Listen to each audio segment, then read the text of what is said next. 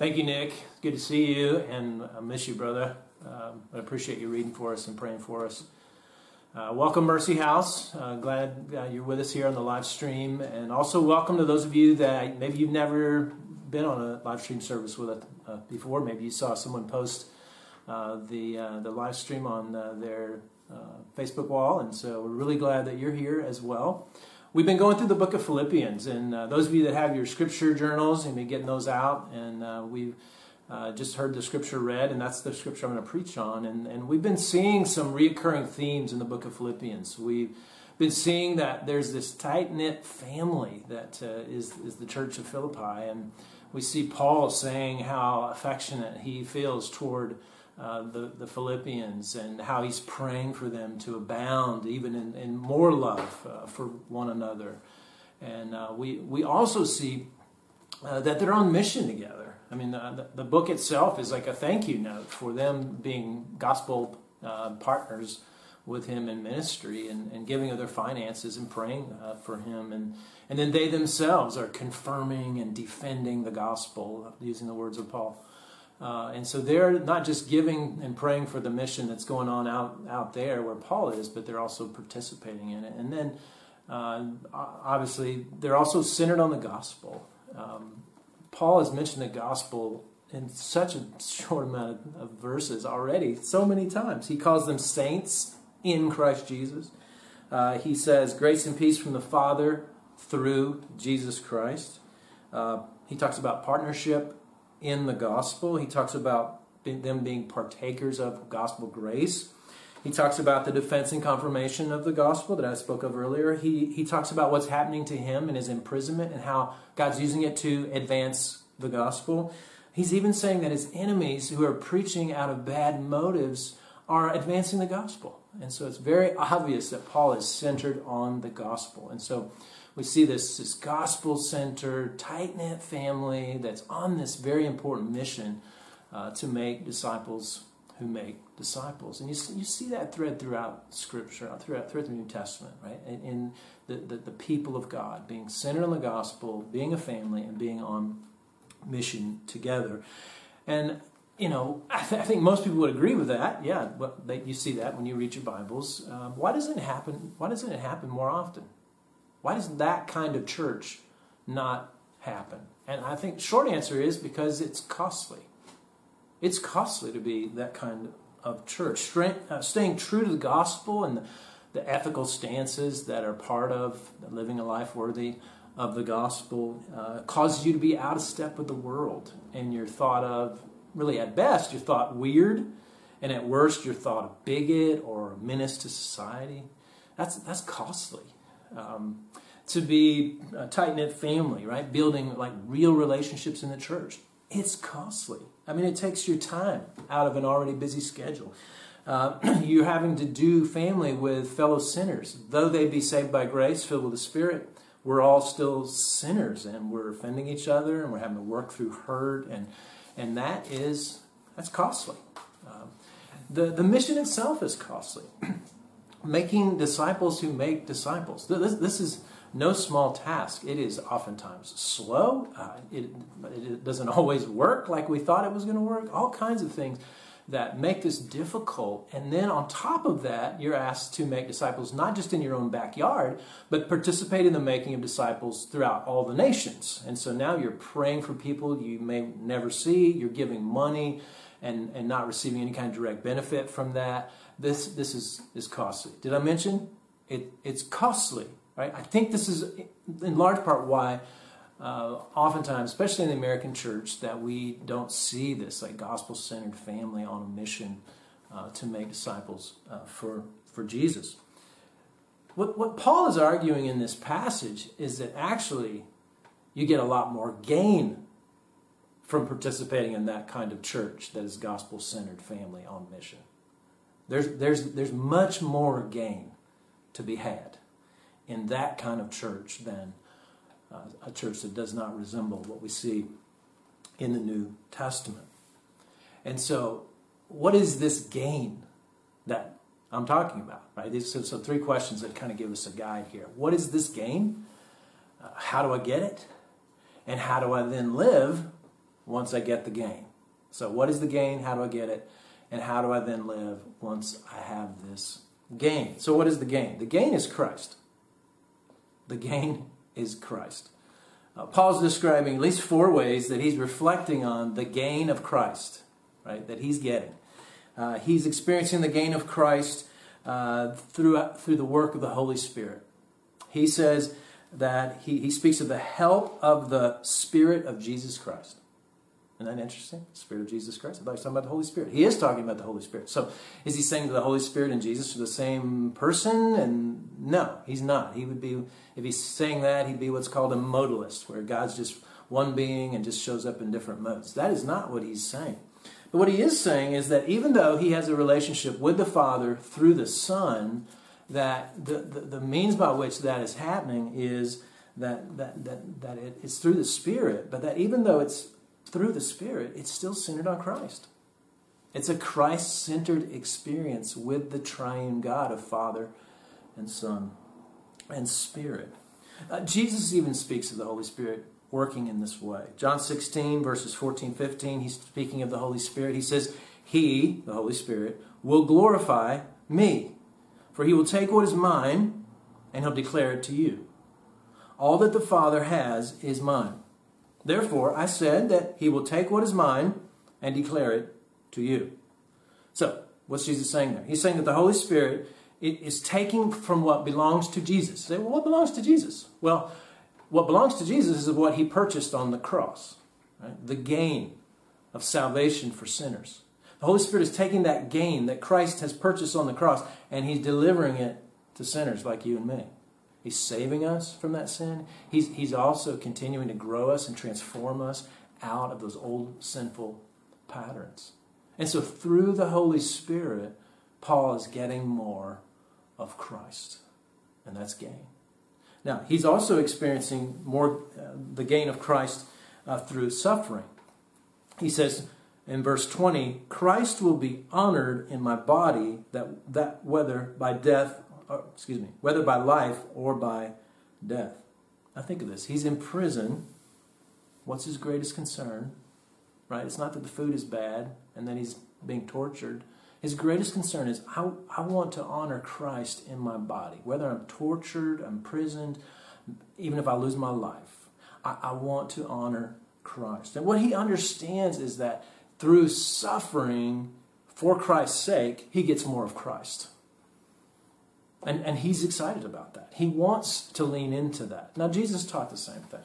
Right? Jesus says in Matthew 5.10, for instance, Blessed are those who are persecuted for righteousness' sake, for theirs is the kingdom of heaven. And think about what he's, what he's saying there. He's saying, Blessed are you, thriving are you, happy are you, full of life are you when you're persecuted for the sake of Christ your King. Why? Because you get more of the king and more of his kingdom. This is more of Christ, right? So he's getting more of Christ through the work of the Holy Spirit in the midst of suffering for Christ's sake. This is, this is the gain. Now, he also is, is saying that experiencing this gain of, of Christ is happening through his participation in gospel ministry. He, he says uh, in verse 22, he talks about fruitful labor for me now, is he saying he picked up a part time job at an orchard or something? No. He's talking about gospel ministry. He, he's saying it as long as I stay in this body, in this life, I'm going to be participating in gospel ministry. I'm going to make disciples, and those disciples are going to make disciples, and this is going to be like a fruitful orchard that's being uh, cultivated by the power of the Holy Spirit through the gospel. And so he, he's saying, when I do that, I get more of Christ. I get gain. I get the ultimate gain, and that is Jesus Christ. Again, same thing Jesus taught his disciples. Matthew 28, some of you pretty familiar with that. He's given them the Great Commission Go therefore, make disciples of all nations, baptizing them in the name of the Father and the Son and the Holy Spirit, teaching them to observe all that I've commanded you. And behold, I am with you always to the end of the age. Now, hear what Jesus is saying. He, he's saying, as you're cooperating with King Jesus in making disciples, King Jesus is going to be with you. Now, in the King James Version, this, this says, Go make disciples. And then the next, the, the part about Jesus being with you, it says, And lo, I will be with you always. So go make disciples, and lo, I will be with you always. And so sometimes I've heard old, some old time preachers say, if there's no go, there's no lo, right? If, you don't go on the mission of making disciples, Jesus is not with you in that concentrated way that Paul is experiencing as he goes in obedience to the command. So if you do go, there is lo, right? If I go on the mission of making disciples in obedience to my King, there is lo, he is with us in the midst of that. We get more of Jesus. This is what Paul's declaring. He's like, my greatest gain. I'm getting it through the power of the Holy Spirit, working in the midst of suffering as I participate in gospel mission. Even, even though it's difficult, there's great gain. And then on top of all that, he says he's experiencing the gain of Christ by his through his anticipation of getting more of Christ in eternity. Did you catch that? Uh, I mean, this whole this this whole perspective on, on, on Paul's part, where he says, "I desire my desire is to depart and be with Christ." You see what he's doing there? He's like not saying, "My desire is to depart and play endless rounds of golf." My desire is to depart and eat high calorie food and never get fat. Right? My, my desire is to depart and fly around with angels' wings and play harps. No, he says, my, my desire is to depart and be with Christ. And this is his ultimate gain. Right? So here's this guy. He, he's experiencing the work of the Spirit as he's suffering because he's on mission to make disciples among the nations. And, and he, as he gets more and more of Christ in that, it just causes him to long for what he's going to get when he departs from this world and gets more of Jesus Christ. Now, again, this, this is what Jesus teaches his disciples as well. John 14, he's trying to calm them down, he's trying to comfort them. He says, Let not your hearts be troubled. Believe in God, believe also in me. In my Father's house are many rooms. If it were not so, would I have not told you that I go to prepare a place for you? And if I go and prepare a place for you, I will come again, and I will take you to myself, that where I am, you may be also. Now, again, you, you see that, and, and, you, and you say, what is Jesus promising in the, in the, in the future, in the eternal future? Is he saying, hang in there, guys. When you get to heaven, you're going to get a mansion in heaven, right? No. He's, he, he says, I'm preparing a place uh, for you why? So you can dwell with me. I'm going to give you myself. And, and yes, you're experiencing Christ through the Spirit now in the midst of suffering on the mission of making disciples, but we're going to experience Him in an even greater way in the life to come. And, and this, this it motivates us, it encourages us, it continues to help us to persevere in these difficult times when we are experiencing uh, that suffering. Uh, there's, there's a few little prayers that we have from St. Patrick. you may not have known this, but St. Patrick is, there's a lot more about St. Patrick than like turning the river green and drinking a lot of beer. Like this guy was uh, a really fruitful evangelist in Ireland, right? And, and brought the gospel to uh, Ireland at a time when it was basically completely pagan. And so we have a few prayers that, that we have left over from, from his writings, and this is one paragraph of a prayer called the Breastplate of St. Patrick. And this is something he would pray for himself. And he prays this Christ be with me, Christ before me, Christ behind me, Christ deep within me, Christ below me, Christ above me, Christ at my right hand, Christ at my left hand, Christ as I lie down, Christ as I arise, Christ as I stand, Christ in the heart of everyone who thinks of me, Christ in the mouth of everyone who speaks of me. Christ in every eye that sees me, Christ in every ear that hears me. You could just, you just obviously St. Patrick is saying, Christ, Christ is my greatest gain, and that he wants Christ to be in every every nook and cranny of his life. So if Christ is this great gain, how do I get it? How do I get the gain? And the short answer is through faith. It's through faith. That's how you get the gain. Um, look at Philippians 1 25 26. Paul says, Convinced of this, I know that I will remain and continue with you all for your progress and joy in the faith, so that in me you may have ample cause to glory in Christ Jesus because of my coming to you again. So he's letting them know. You, you get this Christ Jesus and the joy that is in Christ Jesus. How do you get that? Through the faith, right? And so one way to think about this is through faith in the faith. It's through faith in the faith, right? So sometimes faith is used as something exercised by a person, right? Say, I have faith in Jesus. I put my faith in Christ. Um, and that's used in the Bible and it's appropriate. But there's also times in the Bible when it's used as the identifiable body of truth that must be believed upon in order to receive the gain that is in Christ. And I think this is what he's talking about here. How do you get the gain? Well, you faith in the faith. And uh, he uses this idea of the faith in multiple places. Here's a couple. 1 Corinthians 16, 13, be watchful, stand firm in the faith. Right? 2 Corinthians 13, 5, examine yourselves to see whether you are in the faith.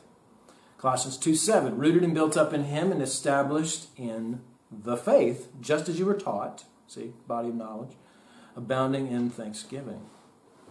And so this, this belief in the truth claims of uh, the Christian faith.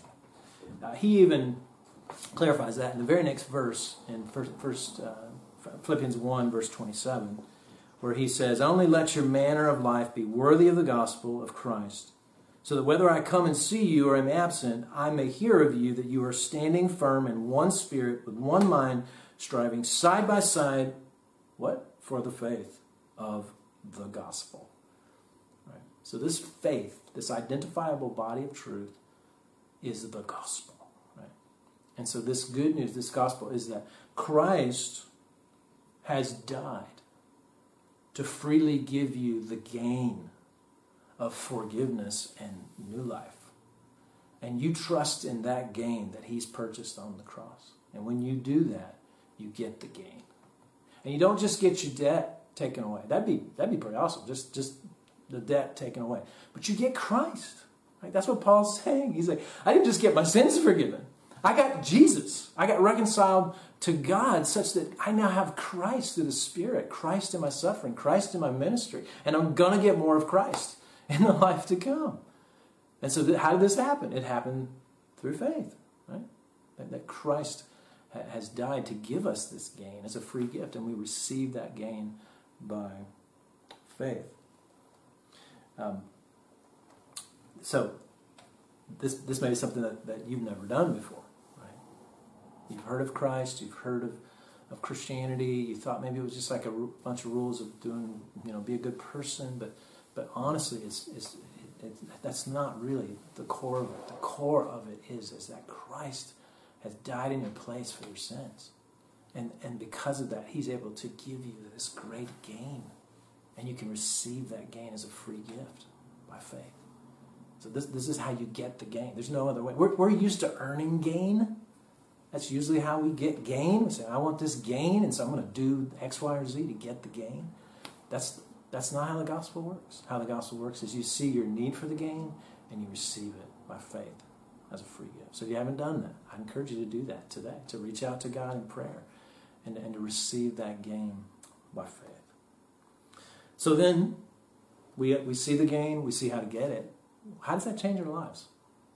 How, how, do we live now that we have this ultimate gain in Christ? And the, the short answer is we risk. We risk. Now think about this verse that is one of the most famous verses in Philippians, Philippians 1.21. For to me to live is Christ, and to die is gain. Think about that.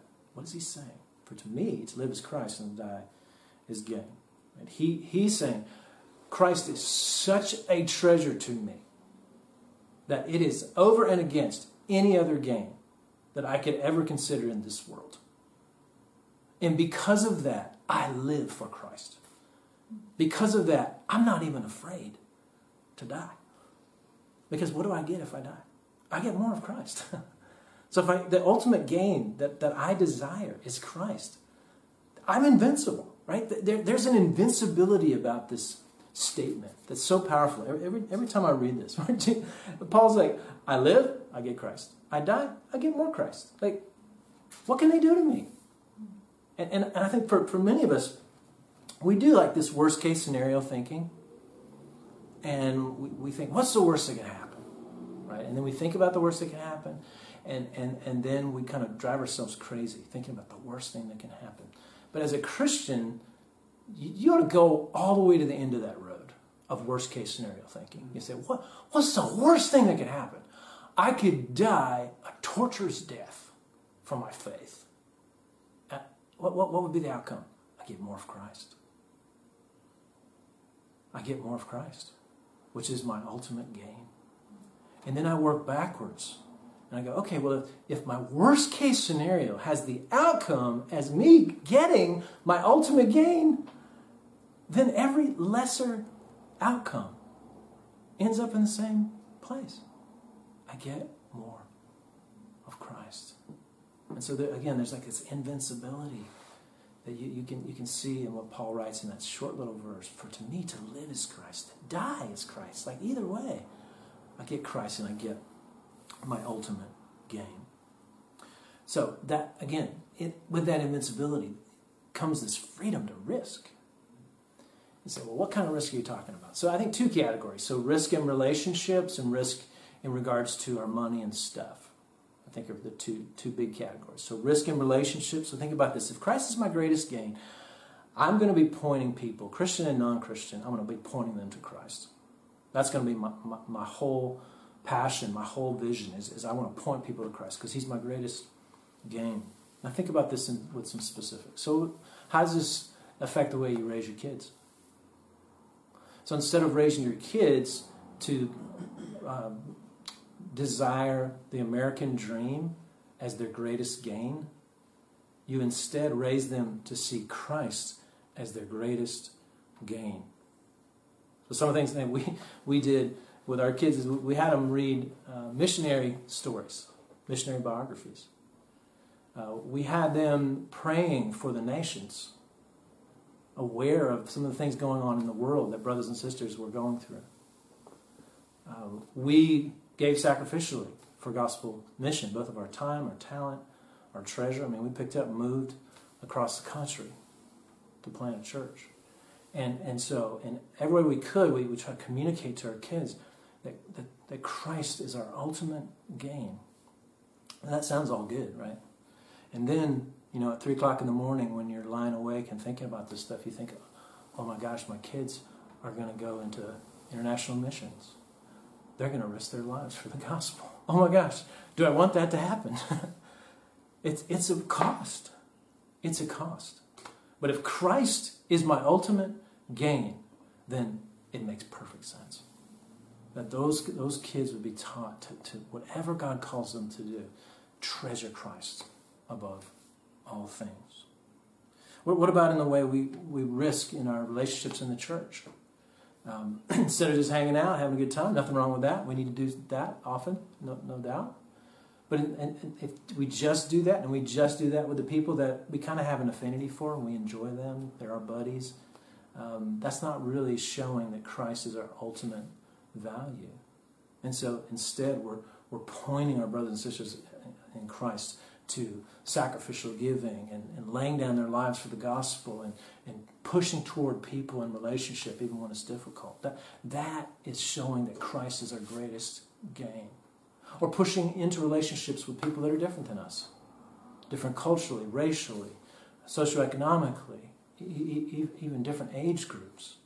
Like, like you pushing into a relationship that's not necessarily something that's like, well, we have a lot in common and that's there's an affinity but you're like, no, this makes Christ look like he's the ultimate gain because indeed he is. Right? And so these are all ways that we, we risk in relationship for the, for the glory of, of Christ and his name. There's risking for Christ's sake when we share the gospel with people that are not yet Christians. I think this is like one of the ways that we show how valuable Christ is, really, in, in some ways, the most. We're risking so much when we talk to our neighbor or our family member or a friend or a coworker and we tell them about how much Jesus means to us. There's a tremendous amount of risk that is taken there, and it just shows how valuable Christ is to us.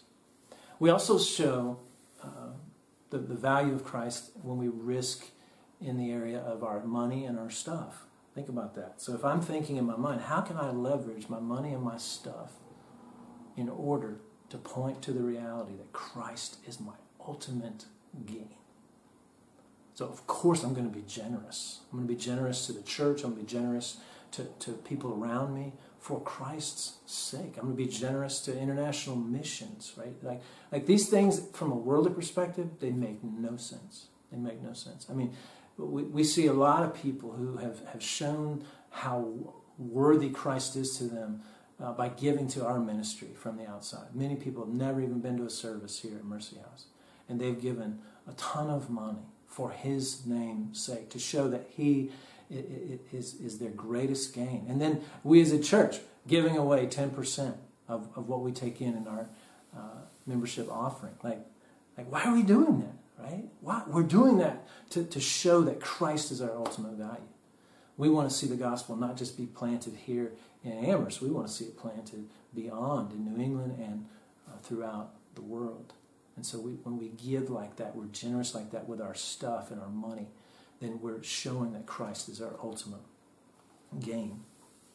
So again, what, why don't Christians live that way oftentimes? Um, couple, of, reasons, I think. One is, is sometimes people who think they're Christians are not Christians, right? And, and so they, they, they've been in church, uh, they know Bible stories, they're generally a good person, they like worship songs. Um, but, to, but to be honest, their, their religion is really serving the self. And so they've kind of co opted Christ and, and, and the church to try to serve their own interests.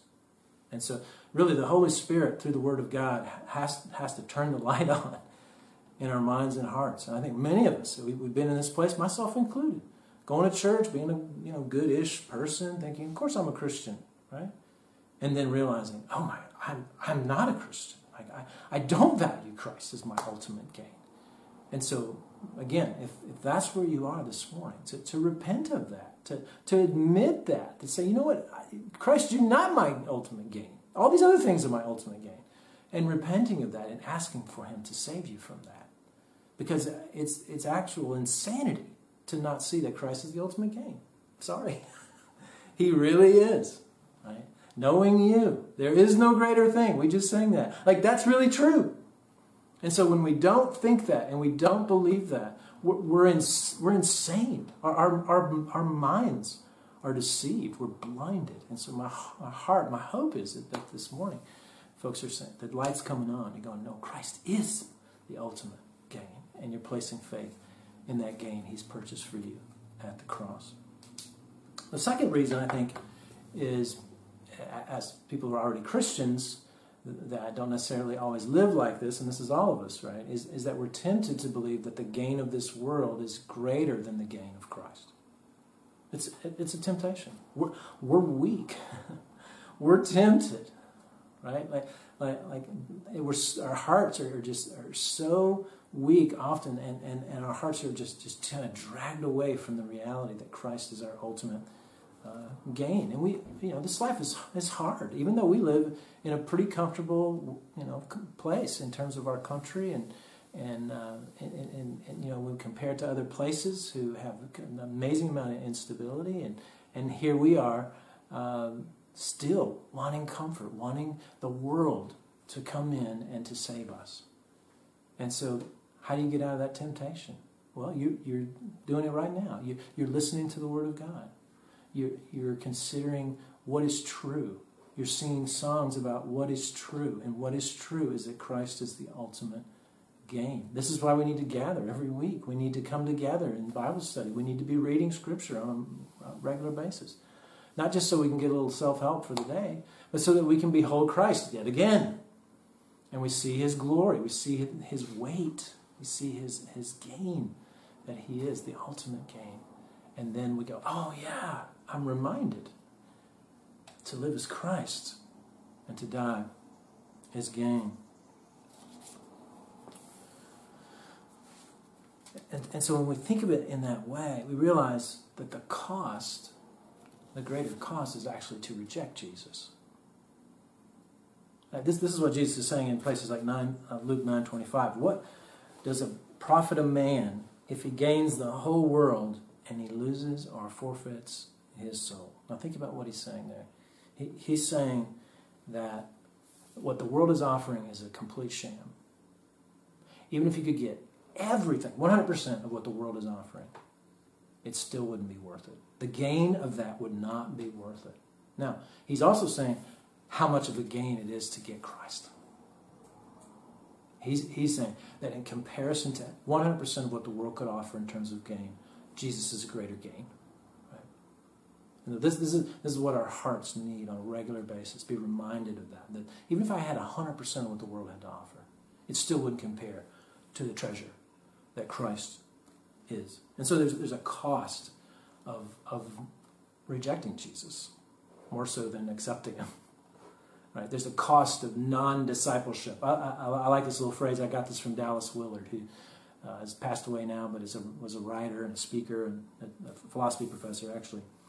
And he says this about non-discipleship. Non-discipleship costs abiding peace, a life penetrated throughout by love, faith that sees everything in light of God's overriding governance for good, hopefulness that stands firm in the most discouraging of circumstances, power to do what is right and withstand the forces of evil.